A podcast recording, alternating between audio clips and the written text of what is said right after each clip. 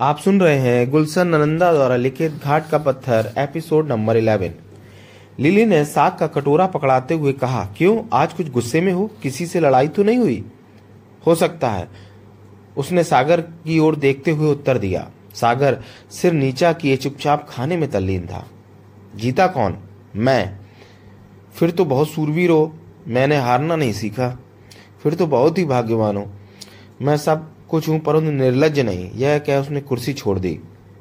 यह आज तुम्हें क्या हुआ? है खाना क्यों छोड़ दिया? भूख नहीं है। अनोखी बात है। अभी तो खाने बैठे और अभी भूख नहीं। दीपक उत्तर दिए बिना ही कमरे से बाहर निकल गया। मैं अभी आती हूँ, सागर। लिली यह कहकर दीपक के पीछे पीछे गई और बोली, दीपक, तुम्हें ऐसा न करना चाहिए था।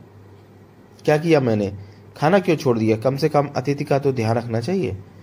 क्या अतिथि का ध्यान रखने के लिए तुम कम हो? दीपक, तुम सीमा से बाहर होते जा रहे हो। तुम जाओ लिली सागर कहीं प्रतीक्षा में खाना न छोड़ दे। विश्वास रखो, मेरा प्रेम और आदर तुम्हारे लिए किसी प्रकार भी कम ना होगा। बहुत आदर करते हो ढोंगी कहेंगे और आवेश में भरी लिली बाहर जाने लगी। परंतु दीपक ने उसका हाथ पकड़कर उसे रोक लिया और कहा, लिली, मुझे गलत ना समझो। छोड़ दो मुझे, यही समझना कि मैं तुम्हारे लिए मर गई हूँ। लिली, यह मेरे जीवन मरण का प्रश्न है। तो जाकर तेजाब पी लो ना, किस्सा ही समाप्त हो जाए। लिली ने ज़ोर से हाथ छुड़ाया और वापस खाने के कमरे में चली गई। दीपक वहीं खड़ा था। कुछ देर में सागर और लिली खाना खाकर ड्राइंग रूम में चले गए। बैरिस्टर साहब और सागर के चले जाने पर लिली अपने कमरे में चली गई और सेठ साहब दीपक के कमरे में। डैडी, आप? क्यों? क्या बात है? तबीयत तो ठीक है? लिली कह रही थी कि तुमने खाना भी नहीं खाया। जी, कुछ भूख कम थी। सोचा कुछ देर ठहर कर खा लूँगा। दो तो बज गए हैं और कब खाओगे? चलो खा लो, गर्मी हो जाएगी। दीपक उठा और जाने लगा। सेठ साहब भी उसके साथ साथ खाने के कमरे में चले गए और साथ बैठकर बातें करने लगे। दीपक, जानते हो बैरिस्टर साहब क्यों आए थे? किसी कारोबार के बारे में? नहीं, लिली की सगाई के लिए। किससे? दीपक के हाथ का कौर हाथ में ही रह गया। सागर से। क्यों? दीपक लड़का भी तो अच्छा है, घर भी अच्छा है और बैरिस्टर साहब ने आप ही रिश्ता मांगा है। परंतु मैं क्या परामर्श दे सकता हूँ? आप अधिक समझ सकते हो। लिली को तो कोई आपत्ति नहीं होगी। आपके घरेलू मामले को जितना आप स्वयं समझ सकते हैं, दूसरा क्यों समझ सकता है? आखिर तुम भी तो मेरे ही हो। लिली के चले जाने के बाद मेरा है ही कौन? उसे आप आपत्ति हो सकती है। उससे क्या आपत्ति हो सकती है?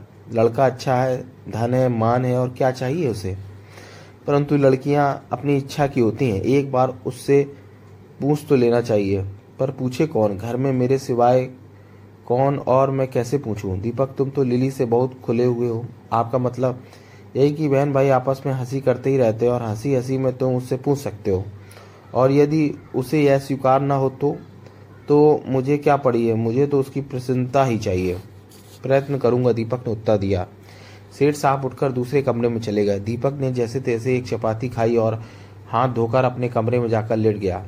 तो लिली की सगाई सागर से हो रही है। लिली को सागर पसंद है। यह सब सोचकर वह हंसने लगा। उसका हृदय रो रहा था। उसका संसार उसके सामने ही नष्ट हो रहा था। परंतु वह क्या कर, करता? कर भी क्या कर सकता था? मनुष्य यदि अपनी इच्छा की प्रत्येक वस्तु पा सकता तो पीड़ा को कोई अस्तित्व न रहता। रात के कोई दो बजे होंगे, चारों ओर सन्नाटा छाया हुआ था। सब गहरी नींद का आनंद ले रहे थे। लिली अपने बिस्तर पर बेहोश सो रही थी। अचानक किसी की आहट से चौंक सी गई। तुम इस समय यहाँ? हाँ मैं ही तो हूँ। इतनी रात गए, यहाँ क्या करने हो? घबराओ नहीं, चोरी करने नहीं आया। और किस लिए? लिली, मैंने सुना है कि सागर से तुम्हारी बात पक्की हो रही है। उसके पास आते हुए पूछा। संभव है तुमने ठीक सुना हो। इसमें संभव की क्या बात है? डैडी कह रहे हैं। क्या डैडी की बात पे विश्वास नहीं जो पूछने आए हो? विश्वास तो है, पर तुम्हारे मुँह से भी सुनना चाहता हूँ। सुनना चाहते हो तो डैडी ने कहा, ठीक है। तो तुम प्रसन्न हो? इसमें प्रसन्न होने की बात ही क्या है? लिली, इतनी क्रूर ना बनो। मेरे प्रेम को इस तरह ना ठुकराओ। मेरा तुम्हारे साथ कोई संबंध नहीं। मेरे प्रेम पर ध्यान दो। मेरे हृदय में तुम्हारे लिए ना कभी प्रेम था, ना कभी है और ना कभी होगा। तो क्या वह सहानुभूति और विश्वास सब मिथ्या थे? यदि मेरी सहानुभूति को तुम गलत समझ लो तो इसमें मेरा क्या दोष? सहानुभूति तो एक मानवीय कर्तव्य है। सहानुभूत तो आवारा कुत्तों से भी की जा सकती है। तुम तो फिर भी लिली संभल कर बात करो। यह ना भूलो कि मेरी भी इज़्ज़त है। आज से पहले अवश्य तुम्हारी इज़्ज़त थी, परंतु जब तुम इतने गिर सकते हो कि इतनी रात गए अकेले यहाँ आकर मेरी बेइज्जती करने लग जाओ तो यदि तुम आधी रात के समय चोरी से खिड़की फांद कर किसी से मिल सकती हो तो मेरे यहाँ आने में क्या आपत्ति हो सकती है? अधिक बातें बनाने की आवश्यकता नहीं नहीं तो अभी डैडी को जगाती हूँ। अपनी बेजती अपने आप ही कराओगे। मुझे धमकी देने की कोई आवश्यकता नहीं। तुम प्रसन्नता से उन्हें जगा सकती हो। मैं कोई चोरी कर, करने के इरादे से नहीं आया। अपना अधिकार समझ कर आया हूँ। कैसा अधिकार? तुम पर सच बताओ, लिली सागर, तुम्हें क्या दे सकता है जो मैं नहीं दे सकता? मुझसे बहस करने की आवश्यकता नहीं। मेरा इतना कह देना कि तुम्हारे लिए बहुत है कि मैं तुम्हें पसंद नहीं करती। इसलिए कि मैं किसी बैरिस्टर का लड़का नहीं, इसलिए कि मेरे पास कोठी नहीं और ना ही घूमने के लिए कार है। जब सब समझते हो तो मेरा पीछा छोड़ दो। परंतु लिली, तुम्हें खरीदने के लिए क्या मेरा दिल पर्याप्त ना था? यदि कोई ग्राहक किसी वस्तु का मूल्य ना दे सके तो उसका विचार ही छोड़ देना चाहिए। तुम तो कहती थी कि मैं रुपए से अधिक मनुष्य का आदर करती हूँ। यह भी ध्यान रहे कि जिस वस्तु को मनुष्य अधिक पसंद करता है, वह उसे खरीदने की शक्ति न होने पर छीन लेता है। तो वह मनुष्य न होकर लुटेरा हुआ। कभी कभी मनुष्य को लुटेरा बनना पड़ता है। तुम तो कहते थे कि तुम कोई गिरा हुआ मार्ग न अपनाओगे, जिससे तुम्हारे आचरण पर धब्बा है। वह एक भ्रम था, यह एक वास्तविकता है। तो इसी प्रकार तुम्हारा प्रेम भी एक धोखा था, और अब तुम्हें पा लेने की धारणा वास्तविकता है।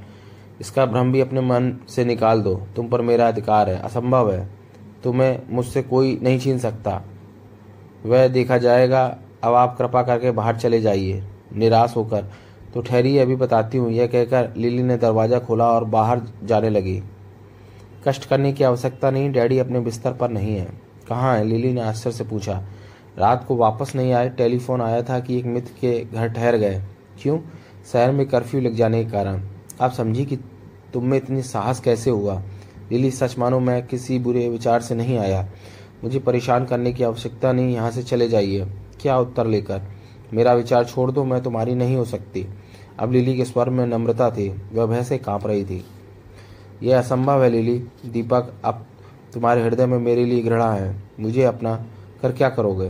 घृणा और प्रेम में थोड़ा अंतर है, एक का दूसरे में बदल जाना संभव है। किंतु मुझे ऐसे प्रेम की आवश्यकता नहीं, और वह धीरे धीरे दरवाजे के पास जा पहुँची। मुझे तो आवश्यकता है। दीपक ने लिली का हाथ पकड़ लिया। दीपक, मुझे तुम्हारे विचारों से सहानुभूत नहीं। उसने अपना हाथ छुड़ाया और तेज़ी से भागकर ड्राइंग रूम में जा पहुँची और बाहर का दरवाज़ा खोलने लगी। दीपक भी उसके पीछे पीछे वहाँ पहुँचा। कहाँ जा रही हो? दीपक ने लिली को पकड़ते हुए कहा। बाहर, मैं रात को अकेली नहीं रह सकती। इतनी रात गए कहाँ जाओगी? कहीं भी जाऊँ तुम्हें इससे क्या? मुझे बहुत कुछ यह कहकर वह लिली का हाथ पकड़कर उसे खींचते हुए कमरे में ले गया और पलंग पर गिरा दिया। लिली, मैं इतना नीच नहीं, तुम मेरे पास सेठ साहब की धरोहर हो। यह कहकर वह दरवाजे से बाहर जाते जाते बोला, आज तक सुनता आया हूँ कि मनुष्य प्रेम में पत्थर से पानी भी निकाल सकता है, परंतु अब सोचता हूँ कि मनुष्य जो काम प्रेम से नहीं कर सकता, वह घृणा से पूरा कर सकता है। यह कहकर दीपक ने दरवाज़ा बंद करके बाहर से कुंडा लगा दिया। बाहर ठंडी ठंडी हवा चल रही थी, परंतु उसका शरीर तवे की बहुत ही गर्म था। उसके अंदर एक आग सी लगी थी। उसने बाग में लगे फब्बारे को खोल दिया और उसके नीचे घास पर लेट गया। थोड़ी देर में वह पानी में डूब सा गया, परंतु उसके शरीर की ज्वाला शांत न हुई। अगले दिन इतवार था, सेठ जी सवेरे ही वापस पहुँच गए और नहा धोकर दीपक को बुला भेजा। परंतु दीपक काम करना नहीं चाहता था। उसने सिरदर्द का बहाना करके छुट्टी पाई और कमरे में लेटा रहा। संध्या के समय सेठ साहब अपने कमरे में बैठे कोई पुस्तक पढ़ रहे थे। लिली कहीं बाहर गई थी। इतने में दरवाज़ा खुला और दीपक ने कमरे में प्रवेश किया। आओ दीपक, सेठ साहब ने एनक में से नज़रें ऊपर उठाते हुए कहा। दीपक चुपचाप जाकर उनके समीप ही खड़ा हो गया और से नीचे किए अपनी उंगलियों से खेलने लगा। सेठ साहब समझ गए कि कुछ कहना चाहता है। क्यों दीपक, कैसी तबीयत है? अब तो अच्छी है डैडी, कहते हुए वह रुका। तो सेठ साहब बोले, क्यों? क्या बात है? रुक क्यों गए? मैं आपसे कुछ कहना चाहता हूँ। क्या? कहने से पहले इस अशिष्टता के लिए क्षमा चाहता हूँ। कौन सी ऐसी बात है जो इतना मुझे आपसे कुछ मांगना है? क्या, लिली? यह तुम क्या कह रहे हो, दीपक? मैं आपसे ठीक ही कह रहा हूँ। कई दिन से कहने का विचार कह रहा था, परंतु मुझे तुमसे यह आशा नहीं थी। सेठ साहब के मुख पर क्रोध की रेखाएँ खिंच गईं। मैं कोई पाप नहीं कर रहा। क्या मैं इस योग्य नहीं? मेरा तुम्हें अपने घर में रखना और लिली के साथ इस प्रकार स्वतंत्र मेल जोल की आज्ञा देने का यह अभिप्राय मैं नहीं समझता कि मैंने कभी इस अवधि में आप लोगों द्वारा दी गई सुविधाओं का दुरुपयोग किया हो। दीपक बीच में ही बोल उठा, मैं उससे प्रेम करता हूँ और प्रेम करना कोई अपराध नहीं। क्या लिली को इसका ज्ञान है? मैं कह नहीं सकता। जहाँ तक मैं समझता हूँ उसे भी। दीपक, तुम जानते हो कि मैं तुम्हारे पिता के समान हूँ। इसलिए तो मैं सीधा आपके पास चला आया। और यह भी अच्छी तरह जानते हो कि सागर से उसके बारे में बात भी हो चुकी है। इसलिए तो मुझे यह अशिष्टता समय से पहले करनी पड़ी। इसका अर्थ यह हुआ कि बहुत समय से तुम्हारे दिमाग में, जी, इसे लिली भी भली प्रकार से जानती है। यह सब बकवास है, डैडी। लिली ने कमरे में प्रवेश करते हुए कहा, वह दरवाजे के पीछे से सब बातचीत सुन रही थी। यह सब क्या तमाशा है? मेरी तो कुछ समझ में नहीं आता। लिली, तुम यहाँ से जाओ। सेठ साहब ने लिली से कहा, वह नाक सिकोड़ती दूसरे कमरे में चली गई। सेठ साहब ने दीपक को संबोधित करके कहा, दीपक, ये सब बातें कहकर तुमने बहुत बुरा किया। हमारा खानदान क्या किसी से कम है? और मेरे पिताजी, आप अच्छी तरह से जानते हैं, हमारी हैसियत भी आप अपरिचित नहीं। यह दूसरी बात है कि मैं आज आपका नौकर हूँ। लंबी चौड़ी बहस की मुझे आदत नहीं। मेरा इतना उत्तर ही बहुत है कि यह सब संभव है। क्यों? इसका उत्तर देना मैं उचित नहीं समझता। इसलिए कि लिली तुम्हें पसंद नहीं करती। यदि मैं ये कहूँ कि यह सत्य नहीं है तो वह कभी झूठ नहीं बोल सकती मुझे विश्वास है। तो इसका अर्थ यह हुआ कि आपको मुझ पर विश्वास नहीं हो सकता है। आप लोग व्यापार के लिए तो मुझ पर विश्वास कर सकते हैं परंतु मेरी कही हुई बात पर आपको विश्वास नहीं। तुम आवश्यकता से अस, अधिक अशिष्टता पर उतर आए हो। आप ये अनुभव नहीं कर सकते कि मेरे ऊपर क्या बीतती है और मैं इसके लिए कितना पतित हो चुका हूँ। क्या कुछ और पतित होना बाकी है? आप मुझे गलत समझ रहे हैं। मेरी आँखों से दूर हो जाओ। आपकी आज्ञा सिर आँखों पर, परंतु यह ना भूलिए कि आपके पास लिली मेरी धरोहर है। यह कहकर दीपक बाहर निकल गया। सेठ जी ने क्रोध में हाथ की पुस्तक फेंक दी और लिली के कमरे की ओर चल दिया सेठ साहब और लिली अभी उलझन में पड़ गए। लिली को आशा ना थी कि दीपक यहाँ तक बढ़ सकता है, और सेठ साहब ने तो ऐसा स्वप्न में भी नहीं सोचा था।